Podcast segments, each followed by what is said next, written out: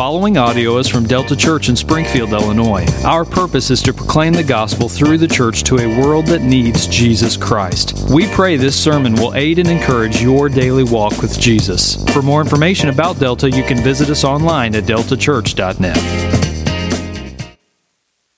Go ahead, uh, open up your Bibles, turn them on.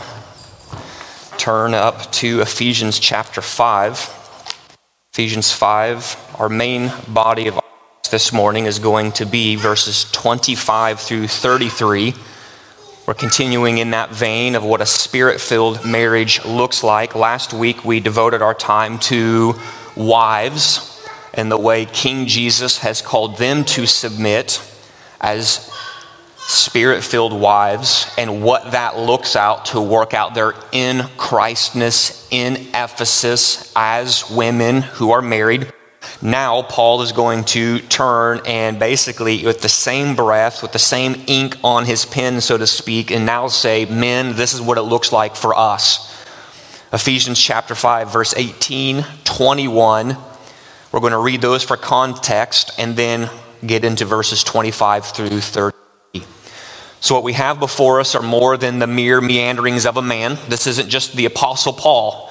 This is the Holy Spirit carrying along the Apostle Paul. So, what we have before us are God's words for us as it relates to marriage. This is what our brother in Christ wrote as he was carried along the Spirit of Christ. Verse 18 And do not get drunk with wine, for that is debauchery, but be filled with the Spirit. Verse 21 Here is a fruit of being filled with the Spirit. We will be around to one another out of reverence for Christ. Now, what does that submission to not only one another, but ultimately out of reverence for Christ look like? 5 through 33. Husbands, love your wives as Christ loved the church and gave himself up for her, that he might sanctify her, having cleansed her by the washing of water with the word so that he might present the church to himself in splendor, without spot or wrinkle or any such thing, that she might be holy and without blemish. In the same way, husbands should love their wives as their own bodies. He who loves his wife loves himself. For no one ever hated his own flesh, but nourishes and cherishes it, just as Christ does the church because we are members of his body. Therefore, a man shall leave his father and mother and hold fast to his wife, and the two shall become one flesh. This mystery is profound. And I am saying that it refers to Christ and the church. However, let each one of you love his wife as himself, and let the wife see that she respects her husband. This is the word of the Lord. Well, again, we're in Ephesians 5. We're at the back end of this chapter. We're looking at this idea of marriage. Uh, I see some of you guys are coming up because I know this. We've been having some troubles downstairs with our live feed. So let me just tell you this if your kids are talky and moving, wiggly, and shaky, please do not, do not worry. It is, it is quite okay. Or, but Brady says, actually, we will have to actually kick you out, is what he just said. So, a lot of pressure here to make you have perfect children this morning. That is not the case. Uh, we are happy that you are here, and just know it is a pleasure and an honor to be able to have um, and hear little little children voices talking. For some of you little kids who are going to be listening this morning, one of the things that you can do this morning is we're going to be talking about how daddies love mommies. And so maybe what you can do is use your pencil and your paper that God or uh, that uh, your family's provided for you to, to draw some ways that you've seen your daddy love your mommy. Our sermon title this morning is similar to last week. We're talking about a spirit filled marriage, specifically husbands. The main idea that wants us to have uh, to lay hold of this morning is very similar to last week. It's this that a spirit filled husband ultimately submits to Jesus by loving his wife. Spirit filled husband ultimately submits to Jesus by loving his wife. I'm going to pray and then we'll dive into the text, okay? Jesus, speak. Your servants are listening. I ask that you, living God, would move powerfully among my fellow brothers in Christ who are married. I pray that you would move mightily among my fellow brothers in Christ who are single but long to be married. That this time of preparation for them and this time of speaking to the reality of their lives now for those brothers who are married, that you, Holy Spirit, would radically grip us with what it looks like to love like Jesus loved the church. It's in the name of Christ I pray these things. Amen. So you're picking up what I'm putting down here. You guys have read these verses before, very, very familiar text that we have laid out before us. In large part, our verses this morning are just a, an uber direct carryover from everything that we saw and learned about last week. Paul has been telling us to walk. He specifically summarized the Christian walk as being a walk of wisdom. And he says, the walk of wisdom is how we walk worthy of the gospel. And he said, wise walking is a walk that ultimately says, I want to know God's will for my life so I can walk according to that will. We said that Paul told us after telling us, walk wisely, seek to understand the will of the Lord, he doesn't just go, and I've got no clue what that looks like. I sure hope you figure it out, and Lord willing, you figure it out by the time it's all said and done. He does not do that. Chapter 5, verse 18, he specifically gives us a hook, a way to walk wisely in wisdom according to what God's will is. And that is that we submit to one another out of reverence for Christ because we are men and women filled with the Spirit. So, part and parcel of a spirit filled life is recognizing that males and females in the different spheres of our lives, we all have authorities to whom we submit. And Paul is saying the way we go about submitting to those authorities the ultimate submission to authority being Jesus himself, this is what wise walking looks like as men, as women in Christ, filled with the Spirit. And Paul then said, Now, what I want to do, friends, is show you what spirit filled, all of life submission to Jesus looks like. He can't talk about everything, so he zooms in on three of the most basic relationships that Christians have marriage, family, and work. And starting with marriage, he told the Ephesians, sisters in Christ, that a spirit filled wife ultimately submits to Jesus by submitting to her husband. So he's just, you see the string of logic and how he's just unraveling it as he's rolling through Ephesians 5. Now he says, Husbands, I've got a word for you too. And actually, it's almost like two times more words. There's like 40 something words to the women, there's like 115 words to the men. I'm not saying that means something, but maybe it does men are sort of dense. We can be knuckleheads, and we need to be reminded to love our wives. Now, if you're like, man, that's sort of what's up with that? Wives submit, husbands love. It sounds like they're getting off easy. And I'm not here to say that submitting to your husband is easy, but I dare say just as hard as submitting to your husband is, loving your wife as Christ loved the church is just as hard. The standard here is Jesus' sacrificial love. And that's what we're going to see today is that a spirit filled husband ultimately submits to Jesus by sacrificially loving his wife like Jesus. So it's important to point out that God's design in marriage is not this wives submit, husbands boss. It's not what he's saying. God's design in marriage is wives submit, husbands love. Love. And Paul is going to give husbands in verses 25 through 33 three specific ways that they are to love their wives. The first one is this husbands love with sacrificing love. Husbands love with sacrificing love. It's just right there in verse 25. You guys see it.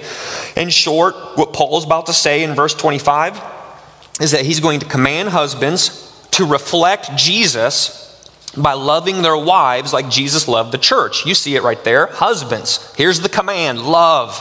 Who? Your wives. How? As Christ loved the church, specifically in the way that he gave himself up for her. That's the language of sacrifice there, okay? So the command is to love.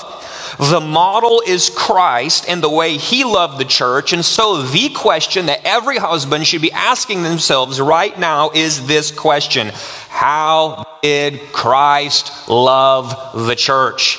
Because if I am going to obey this command to love my wife as Christ loved the church, you need to know your Bible well enough to know the Savior whom you're to imitate so that you can walk in obedience to this command, obeying the will of Lord for you, specifically as it relates to you being a spirit filled husband in your marriage. The question is, how did Christ love the church? The answer is, Paul says right there, he gave himself up for her. In other words, the love of Jesus was sacrificial. The love of Jesus was sacrificial. To say Jesus gave himself up is language of the cross. It's cross language, meaning a husband's love is to be a cross shaped love that sacrifices self for the sake of another. So, for a husband, what Paul is saying here, men, is that marriage is a call to die. Marriage is a call to die. To say the love of Jesus was sacrificial to the point of death on a cross means that for some of us, there may come a time when you will be called upon to physically lay your life on the line to the point of death for the good protection, care of your wife and of your children. Gone are the days where that is sort of seen as acceptable, where a man postures himself physically to be the one who takes the danger if there is an imminent physical danger threatening his wife, threatening his children. Too many are the men who are milksops, who have the spines that are the consistency of a wet noodle when it comes to laying themselves down physically for the protection and the care of their families. I think a direct implication of Jesus loving his bride, loving the church, giving himself up for her was this. He looked at her and said, In love for my bride, in love for the church, I will physically die for them. One of the implications is we might have to do that ourselves.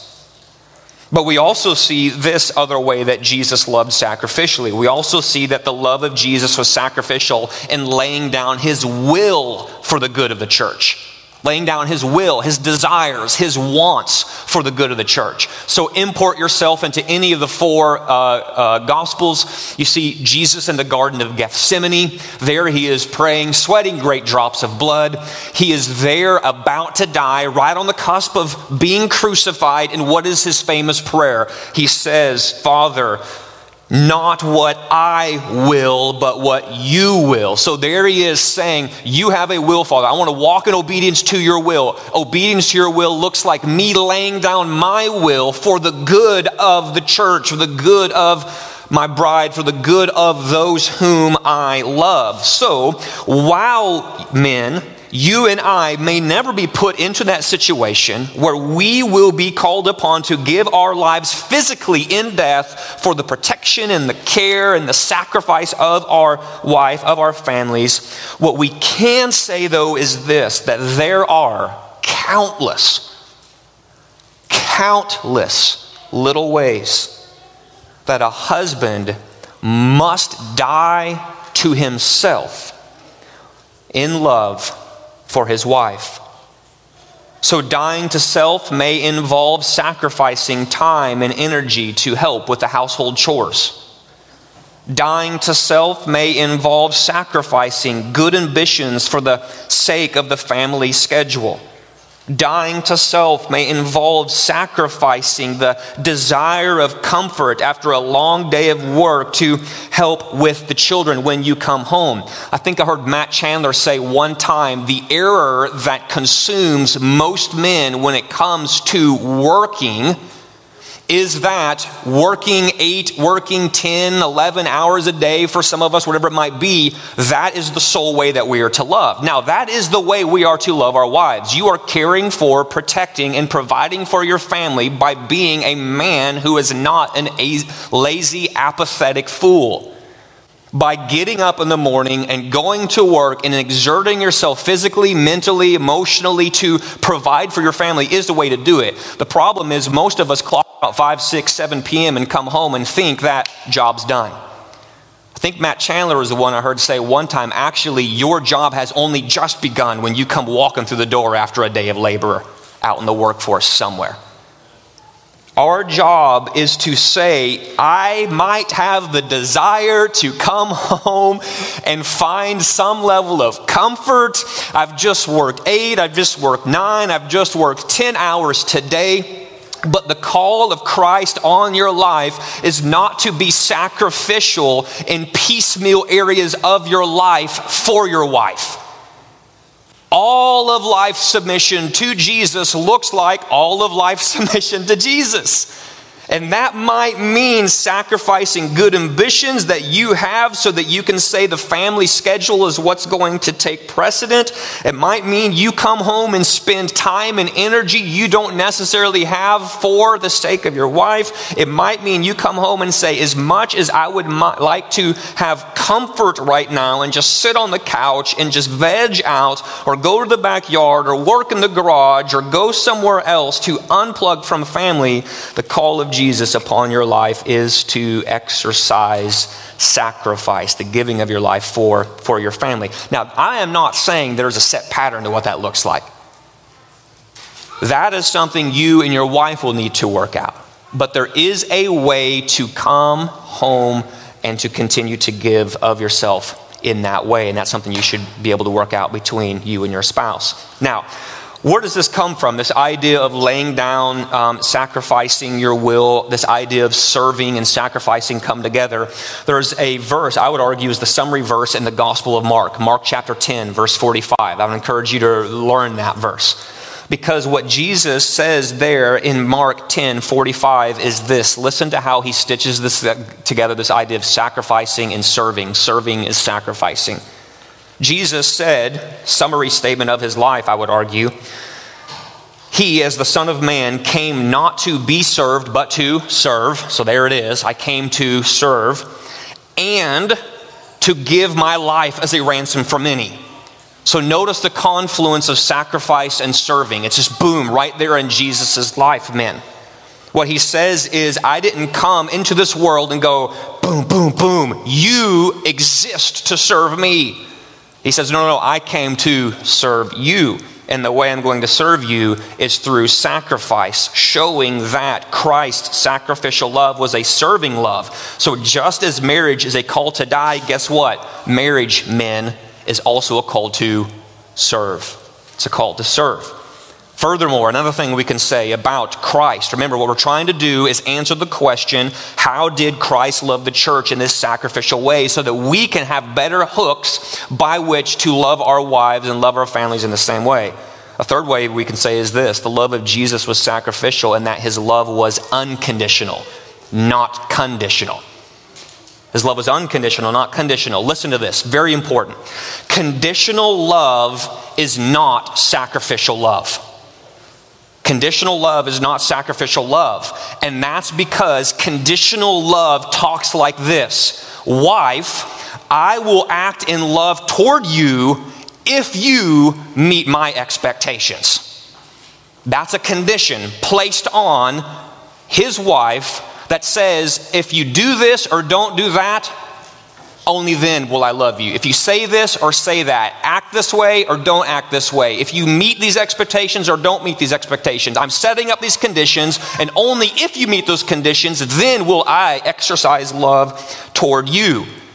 To pull from last week, this call to submission, what we're going to see down there in verse 33, the call of a wife to respect. You talk to the most average man, if you ask him, Do you long for and would you enjoy the submission and respect of your wife? Most men would say, I do. But what they expect is for her to submit or respect him without him being a man who loves like Jesus. And so, the model of Jesus, though, is he didn't come to earth and say, hey, the moment the church gets its act together and begins to submit to me as the king, only then will I love the church. Jesus, the bridegroom, led with sacrificial love. And that is what woos the heart of sinners into this thing called the church, the bride. And it's then in light of the sacrificial love of Jesus who leads with this kind of love by which the church goes, Yes, I would love to. I want to submit to my king. So, men, do not place conditions upon your love. Again, conditional love is not sacrificial love. There's no sacrifice in saying, hey, you get your act together and then I will love you. Zero sacrifice with that mentality.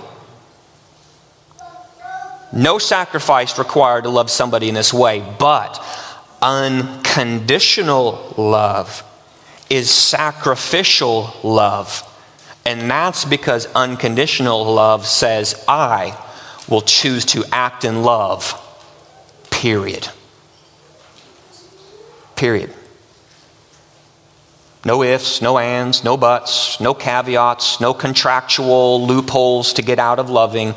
I will choose to love, period, no matter the circumstance.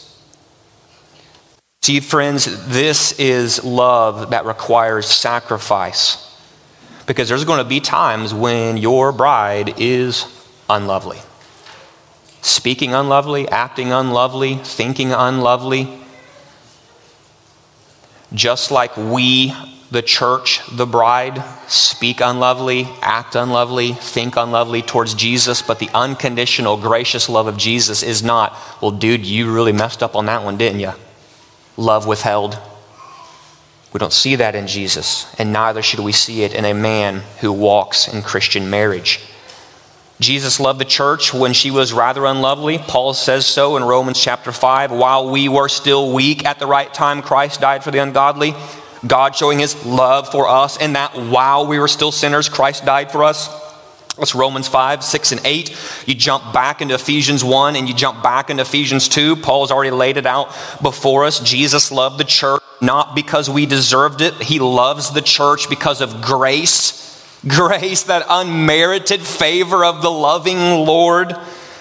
Paul reminded us of this when he wrote, In love, God predestined us for adoption to himself as sons through Jesus Christ to what? The praise of his glorious grace, gracious love Ephesians 2 4 and 5. God, because of the great love with which He loved us, made us alive together with Christ. By grace you have been saved. Gracious love is the theme of the kind of love we find in our living Christ. And Paul is just simply saying, Husbands, that's to be your model. That's to be your model. So, what we can say is that the head, so what we can say is that as the head of the church, or yeah, as the head of the church, Jesus led with sacrificial love. And says Paul, as the head of his wife, the husband is to do the same for better or worse, in sickness and health, for richer, or poor, until in death they do part. There's a reason why we use vows like that in a marriage ceremony because that's the language of unconditional, covenantal, promise keeping, sacrificing, Jesus like love. Vows that sound like a contract. I have a contract with AT&T. AT&T better hold up their end of the bargain. If they don't hold up their end of their bargain, I'm cutting the ties and they're gone. That's a contract. Marriage is a covenant that says, baby, for better or worse, sickness and in health Babe, richer or poor until death do us part, I am loving you like Jesus, period, unconditionally, insofar as God will equip me and empower me by the Spirit to walk in this way. Sacrificial love. Paul continues, sanctifying love. Husbands love with sanctifying love. Verses 26, 27. These next two points are going to go a little bit quicker. Look at verses 26 and 27. Paul says Christ loved the church that he might, here it is, sanctify her having cleansed her by the washing of water with the word, so that he might present the church to himself in splendor, no spot, no wrinkle, any such thing, so that she, the church, might be holy and without blemish. In love, Christ died to sanctify the church. That's just what he's saying there in verse 26. That is, he died to make her holy. That's the idea going on with that word sanctify. The sacrificial death was also to cleanse us, the church, from sin through the spiritual washing of the word of the gospel. Paul uses that language to describe the word or describe the gospel as the word back in Ephesians chapter 1. Paul also says Christ died to present us, the church, in splendor to himself. No spot, no wrinkle, might be holy and without blemish. Listen, Jesus loves his bride. He loves his bride. He loves the church.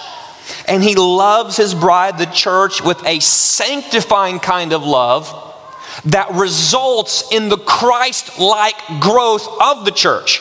So here's the sacrificial love, giving of himself so that people can be folded into this thing known as the church, the bride. And then Paul also says Jesus showers sanctifying love on the bride, the church, so that through the reception and the receiving of this sanctifying love from Jesus, that love results in the maturing and the growing of the bride to look more like Christ. And this, says Paul, is to be a husband's chief goal with his wife. Not that a husband has the power to sanctify his wife, he doesn't have that power, Jesus does. Not that he has the power to cleanse his wife of her sins, Jesus has that power. We as men don't have that power. But what I believe Paul is saying is that the husband has the spirit filled power to sacrificially love like Jesus to the point so as to help his wife grow in the likeness of her Savior. There can be this sanctifying like, the sanctifying esque love that flows from a husband to his wife, so that the wife, in receiving the love of her Christ like husband, says, Man, he is making me want to love Jesus more.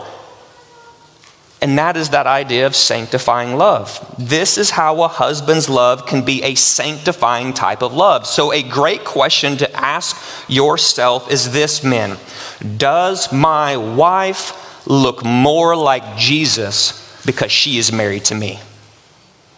If sanctifying love and sacrificing love is the kind of love that Jesus showed the church, and it's the kind of love Paul says we are to show to our wives. There should be this reality that my wife looks more like Jesus, loves Jesus, wants Jesus, wants to submit to Jesus, wants to give her life to Jesus, is falling more in love with the words of Jesus because she is married to me.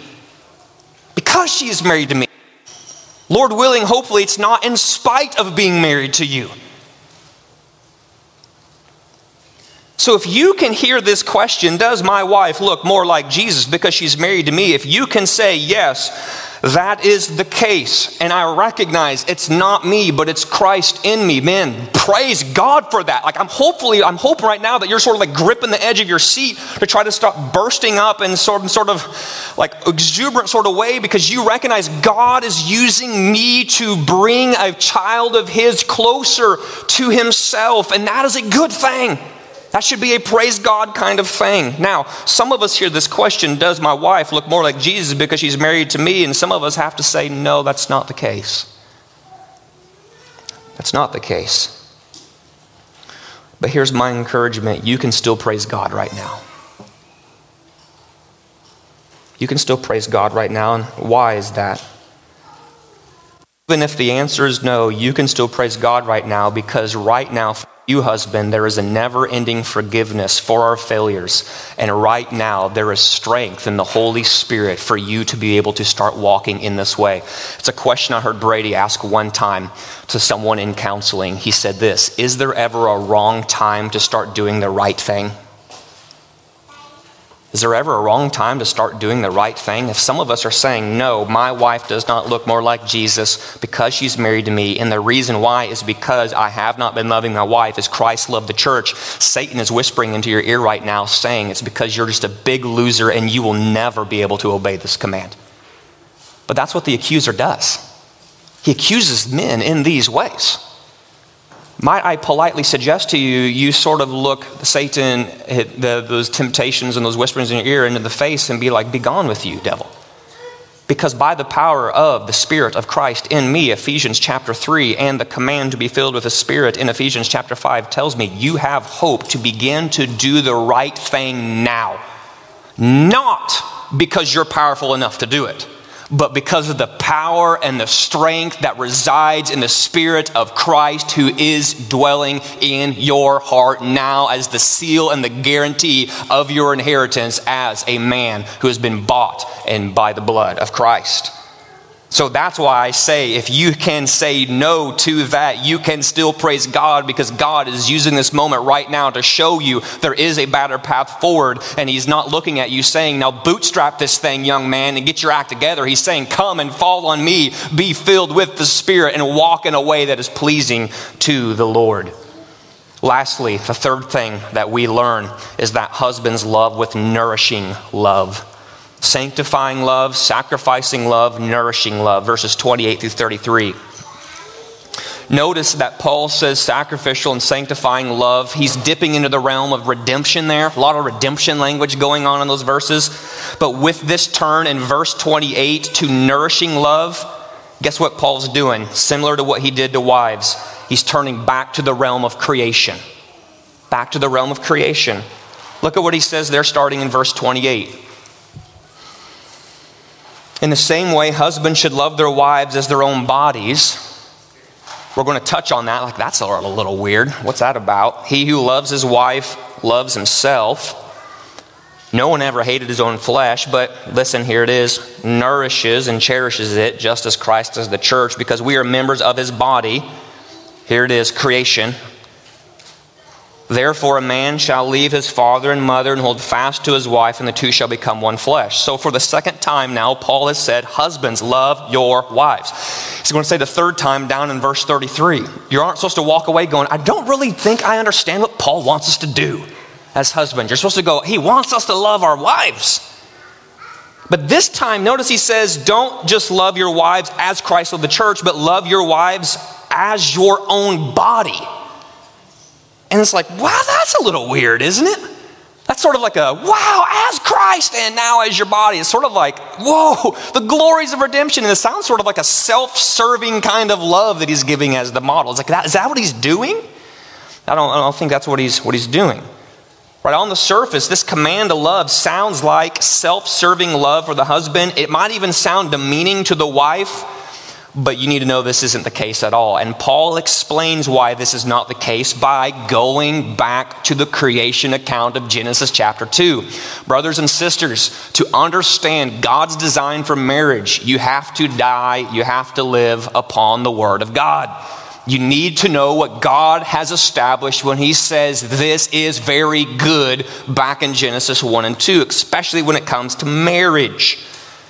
So, what Paul does is he explains what he means when he says what he says about husbands loving their wives as their own bodies. He who loves his wife loves himself by going back to Genesis chapter 2, specifically verse 24, where he says, Listen, you got to know this. This is what God said concerning marriage before the fall, before sin ever entered into the world. A man shall leave his father and mother. This man should hold fast to his wife, and these two shall become one flesh. Now, that's a reference to physical intimacy that we find in marriage. This is also, I think, a reference, this two-ness becoming oneness in the intimacy of communication, the intimacy that is spiritual, the intimacy that is emotional, the intimacy that is communicative in the way that we, we think and talk to one another. Two have become one. I've, i think, again, Chandler wrote a book called The Mingling of Souls. You've got two individuals that say, Mom and Dad, peace out. We are leaving these families to form a new marital body, a new one flesh union. So, the key to understanding Paul's argument is found in this biblical language of describing marriage as a one flesh union.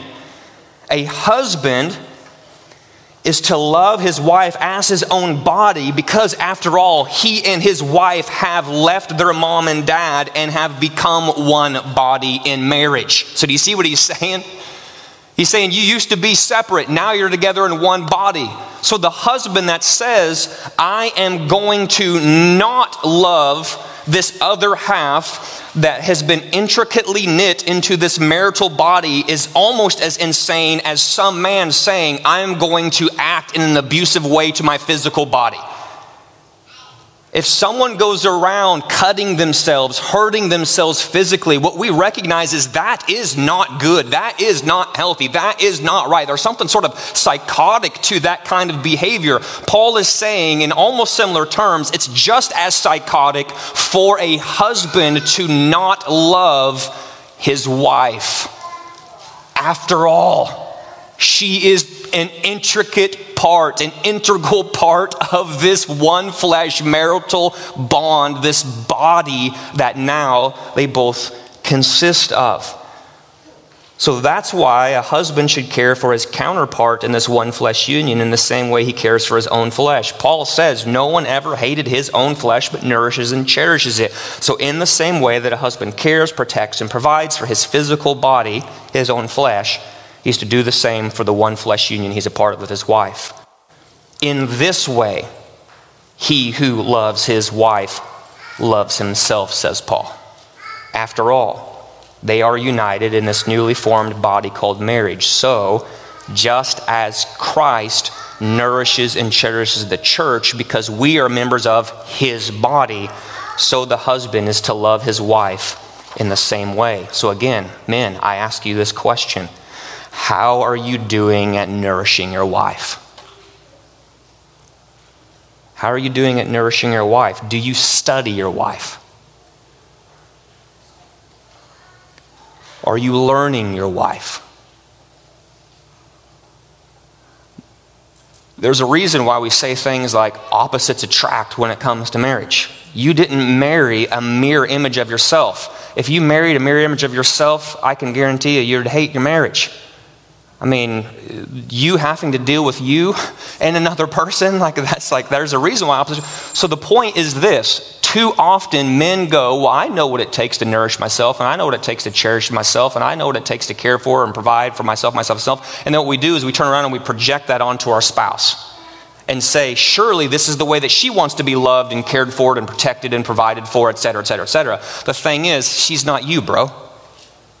You need to learn you need to study so that you can nourish and cherish your wife. The other question are you cherishing your wife with the same intentionality that you take for your own body?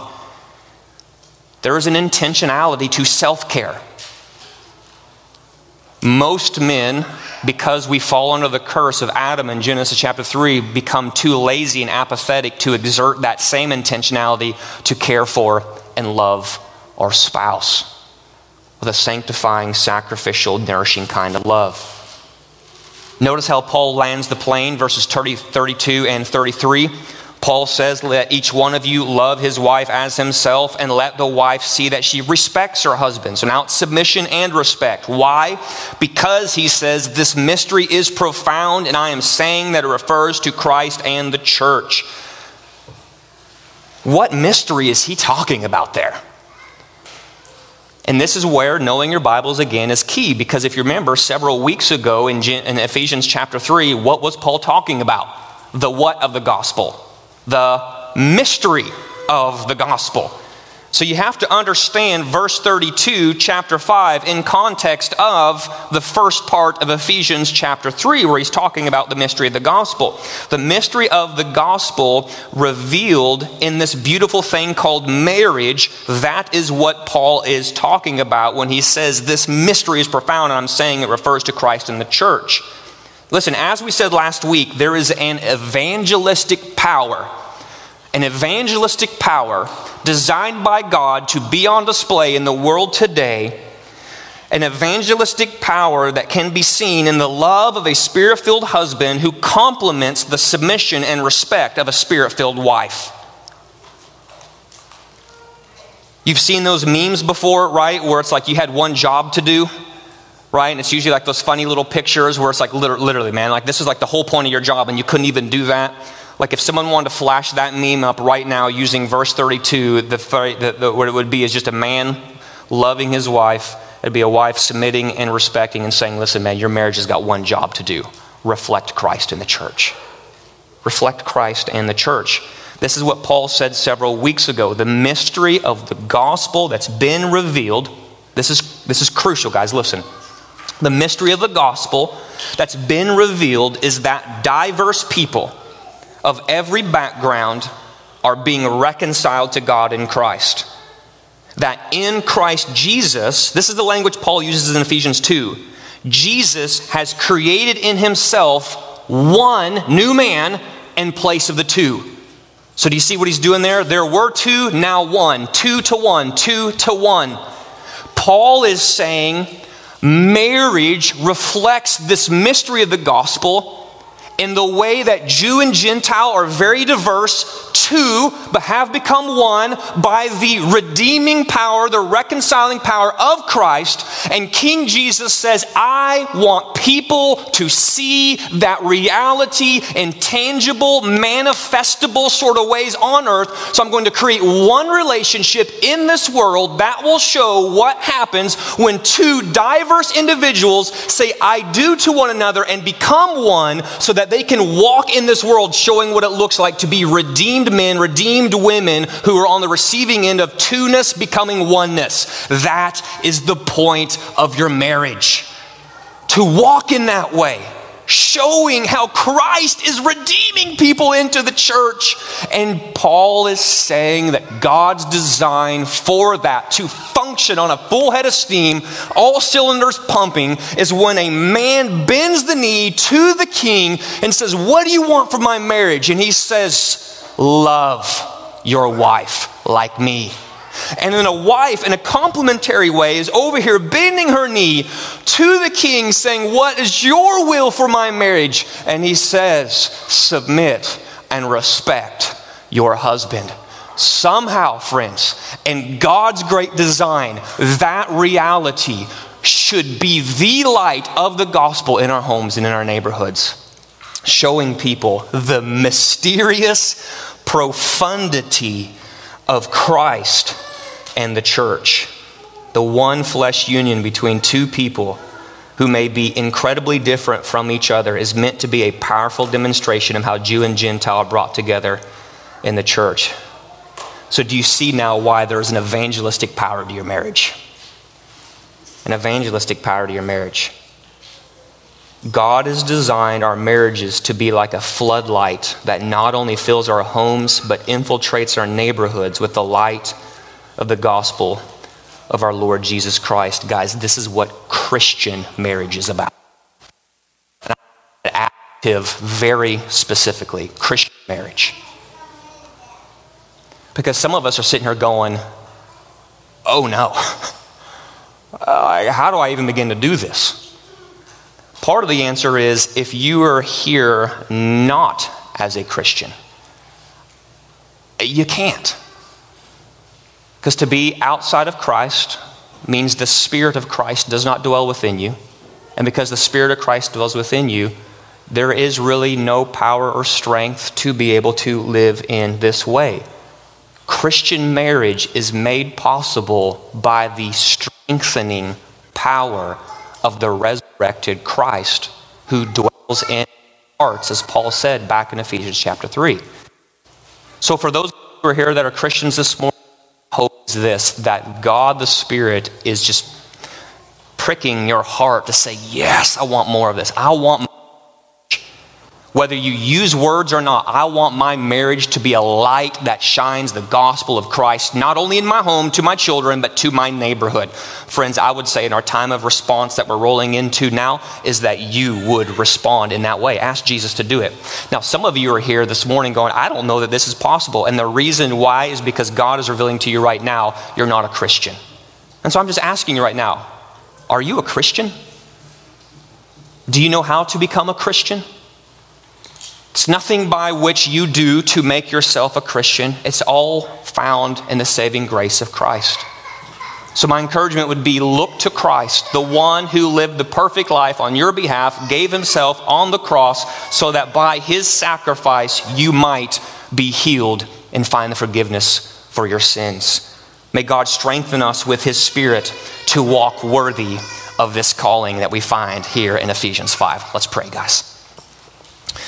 Jesus, I'm asking that you would do great things here at Delta Church, that you would bring about a kind of unity among us, a unity that is found in husbands and wives being unified in marriage because of not their own strength, not because of their own power, but because of Christ Himself.